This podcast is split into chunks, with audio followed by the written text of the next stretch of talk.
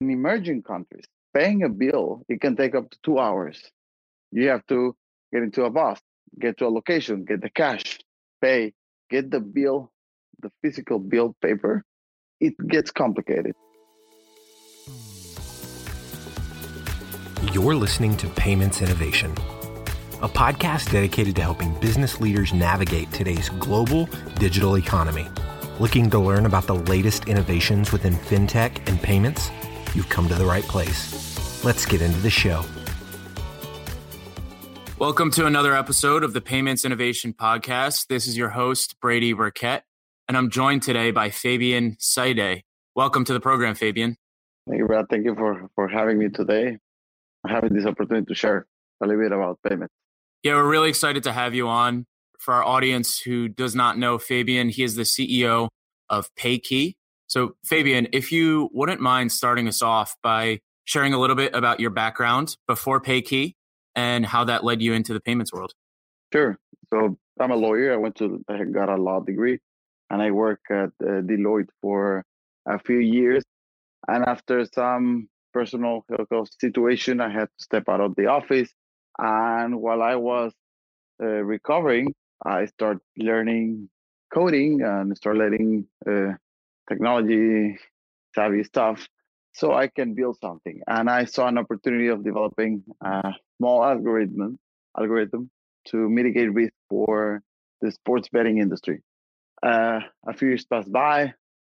Apparently, this algorithm was something very well done, and I got uh, an offer to to buy me out. So I sold my company. I was ready to go back to Deloitte, but I love the startup world. I saw an opportunity and a bunch of things to to develop, and and that's how I become a hands-on entrepreneur. After that, I started a prepaid card. Uh, initially, was aiming for the betting industry, online betting industry, but I saw a potential niche, an opportunity of people living abroad, of the immigrants, the hard workers, that they used to get paid by cash or by check, which by check it was very costly for the company and at the same time was very costly for these workers because they, they will have to pay between four to seven percent to get the cash. So this card had a small fee, 199 a month, and they will access their card. They will be bankerized and at the same time, I will encourage to save money, to create a, saving account, and to use the card to send money abroad. Again, a few years later, I got the opportunity to sell the company. Um, since then, I stick with this global potential opportunity of creating financial solutions to have a better control of your finances. And my next venture, a few years later, after doing some research, I thought, why not to develop a solution in which people living abroad can pay their bills back home. Instead of sending cash and going to all the hassle paying a bill, and by hassle, you may think that paying a bill is quite simple as we live in the US. You can go to 20 shopper, you can log in into your bank account and do it. But in emerging countries, paying a bill, it can take up to two hours. You have to get into a bus, get to a location, get the cash, pay, get the bill, the physical bill paper, it gets complicated. So that was the initial premises.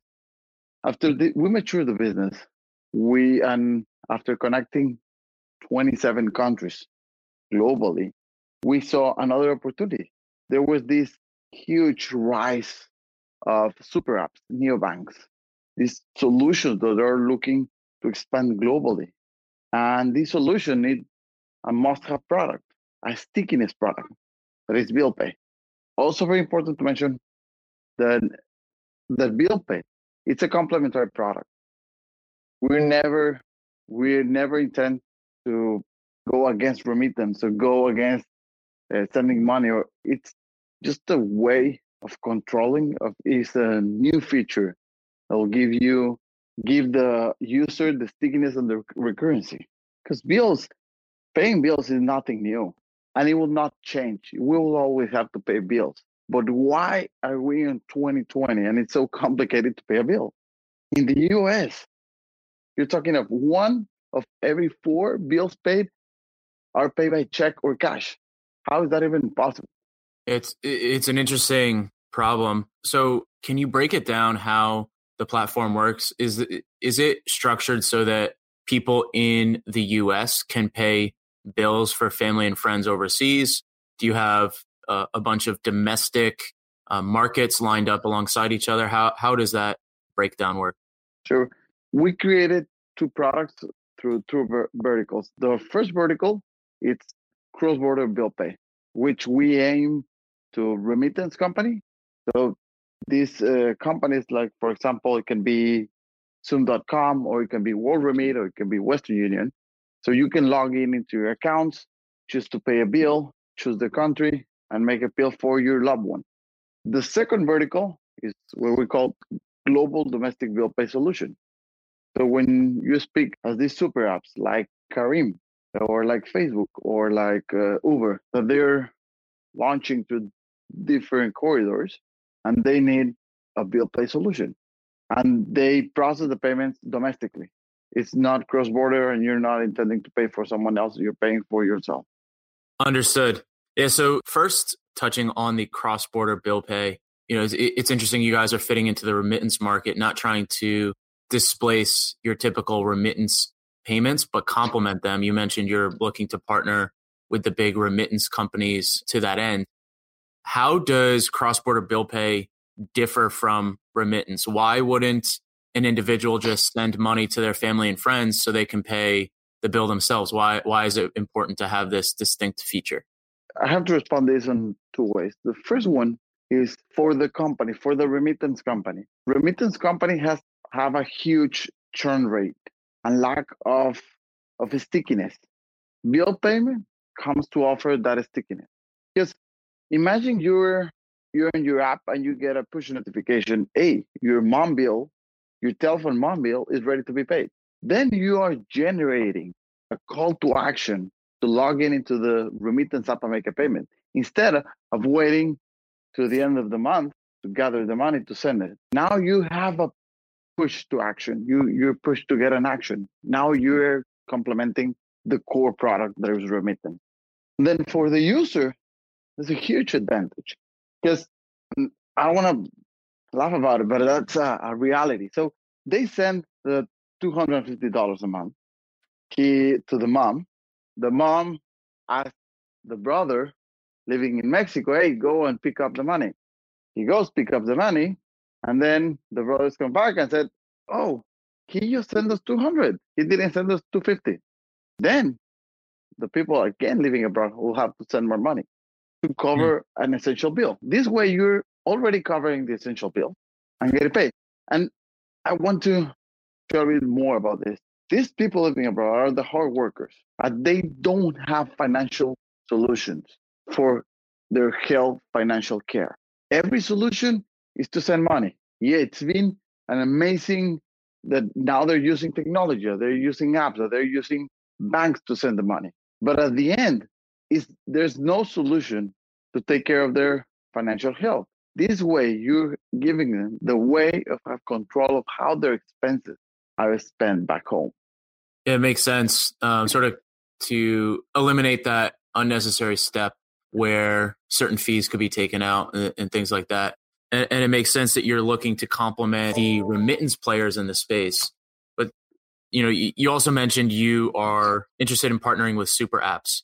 Can you yes. tell our audience a little bit more about the rise of super apps, especially in economies that aren't particularly well served by big banks like we have here in the US?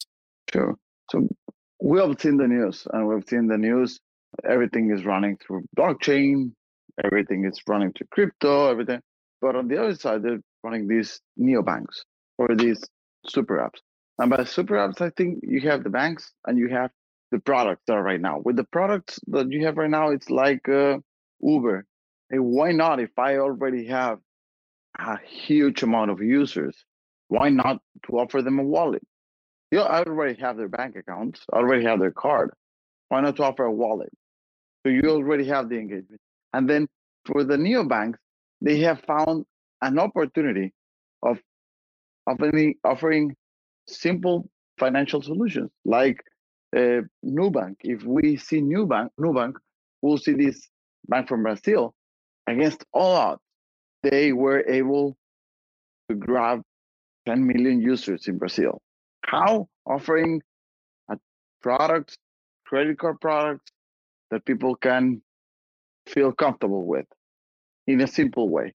And they start replicating the, the business model in other emerging countries, Argentina, Mexico.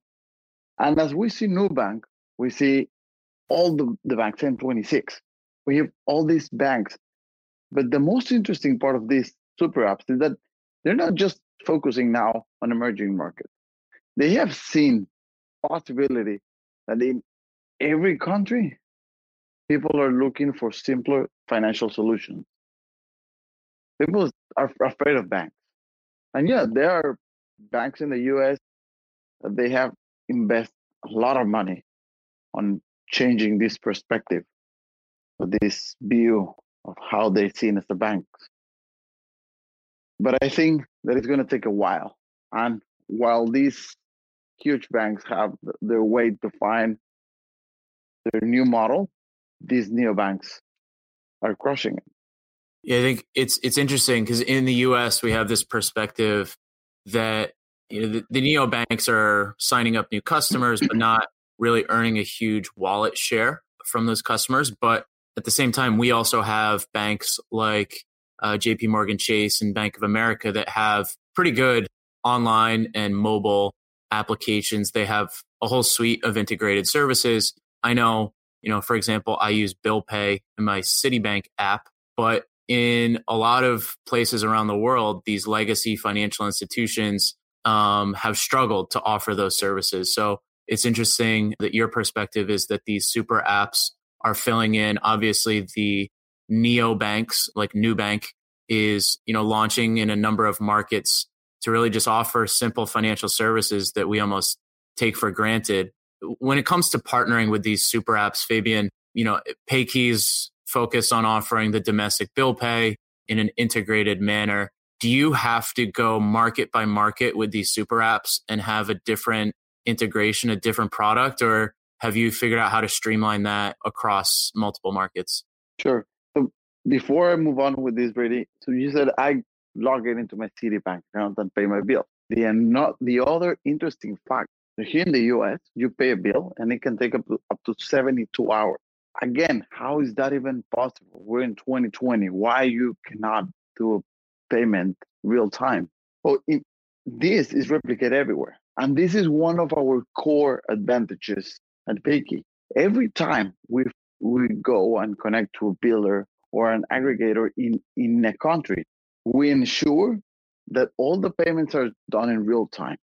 As we have grown, we cannot 85% of our payments are run through real time and 15% are run through a batch payment process.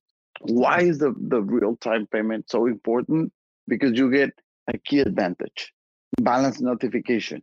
So right now, when you pay, besides AT&T or Verizon or any uh, these mobile companies, if you want to pay water in the U.S., you have to write a check, know the exact amount, and do the payment. How is that even possible? You can know how much you have to pay. Why do you have to keep track of a paper bill or email or whatever other notification? Why not just put your bank, your water account and tell you, hey, you owe $22 or $25 or $50. So that's one of the key components that every time we go to a biller, we look forward and we dive in on how to develop a balancing real time payment solution. Because at the same time, we like to guarantee every payment. And at the same time, we have a lot of processes that ensures that every payment it's uh, it's applied correctly to the account. So uh, on your question, we connect to all these billers around the world, and then we have a very unique, awesome API. I don't want to that my CTO stop developing, but he has developed an amazing API solution, which is very simple to get uh, integrated. So these companies integrate to us, and then they have the 27 countries. They just can turn on and off any country they want. So imagine uh, a Western Union. So they will integrate to us to Paykii, and they will say, okay, I want to just pay bills in Mexico. Okay, I'm going to turn it on. If next month they want to roll out to India, they just have to turn on India. Everything is connected through that same API solution. Got it. It makes it easy for your partners. And when you look to onboard these companies, you, you used an example of a water company, you know, electric company, heating company. Do they have these account balances stored in a digital way? Do they have platforms that you're able to connect to, or uh, do you have a more you know involved process of bringing them online? That's the special recipe, Paykii special recipe. So it, it depends on, on on the billers, but a, a lot of the time we have to roll out uh, our sleeves and and dip in and work with them for a specific solution. Got it. So coming back to your partnership model, I think it'd be helpful if we could understand your your business model. Are you guys charging your partners, you know, monthly fees per market? Are you charging them a percent of total payments? How how do you think about structuring your partnership so that both sides ultimately benefit?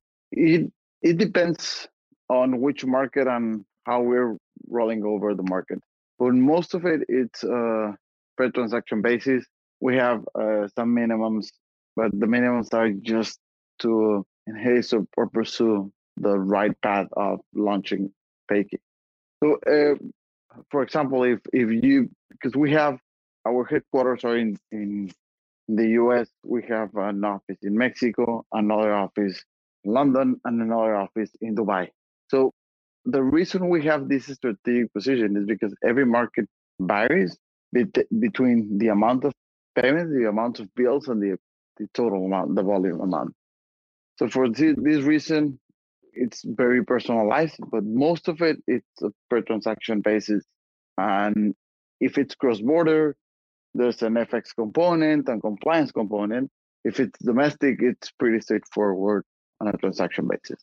Got it. Steering now, hoping we can talk a little bit about where you see growth for Paykii, but also more generally for the rise of these super apps and and the types of companies you're looking to partner with.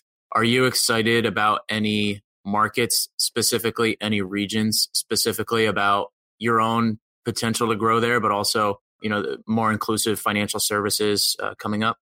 Yes, I think that uh, overall the Latam market and the Middle East market has have grown uh, potentially for us. It, they are very interesting market uh, that we're pursuing. We have huge partnerships like in Middle East, we have um, we're working with uh, Samsung Pay. We're we're gonna start working in one month with Careem. That it's the Uber East, which is owned by Uber as well. Uh, then we're rolling out with WorldRemit, which is one of the huge remittance digital companies recently growing. And I think that in every market, as long as there's a digital component pushing it, I think it's going to be very interesting. India has, has been quite interesting. Uh, Mexico has been quite interesting. And I think that the main reason of this importance on this market is because they have a, huge opportunity of building these new rails of payments. And what what why we call it new rails of payments is because when you think of Visa and MasterCard, you can be in DC and use your Visa card and pay, and you can go in Dubai and use your Visa card, and it will do the same for you. But when you think of bill payment, every country, every biller has its own protocol. Why not build just one single protocol, one rail, and everybody works on the same rail? We have blockchain right now. We have AI. We have amazing technologies to take advantage of to build one single platform. And this process can enable anyone to pay anything from anywhere. Doesn't matter. You have to just log in into your app that you like the most and pay a bill. It has to be as simple as that. Yeah, I mean, I, I see the vision. It makes sense what you guys are doing, and it sounds like you have a lot of opportunity ahead of you guys. pretty exciting partnerships on the horizon. So don't want to take up too much of your time because I would imagine you have to to get to work to work with uh, all, all those big guys you just mentioned. Thank you, thank you, Brady, and and I appreciate the opportunity and and to be here to, to share a little bit about Paykii. Yeah, thanks so much for joining, Fabian. No, thank you. Currency Cloud is an online payments company that makes international money transfers fast and simple for businesses. We're building a borderless future where international transactions are seamless for a better user experience. Discover the world's most trusted payment platform and our toolkit of developer friendly APIs at currencycloud.com. You've been listening to the Payments Innovation Podcast. To ensure that you never miss an episode, subscribe now in iTunes or your favorite podcast player. Thanks for listening. Until next time.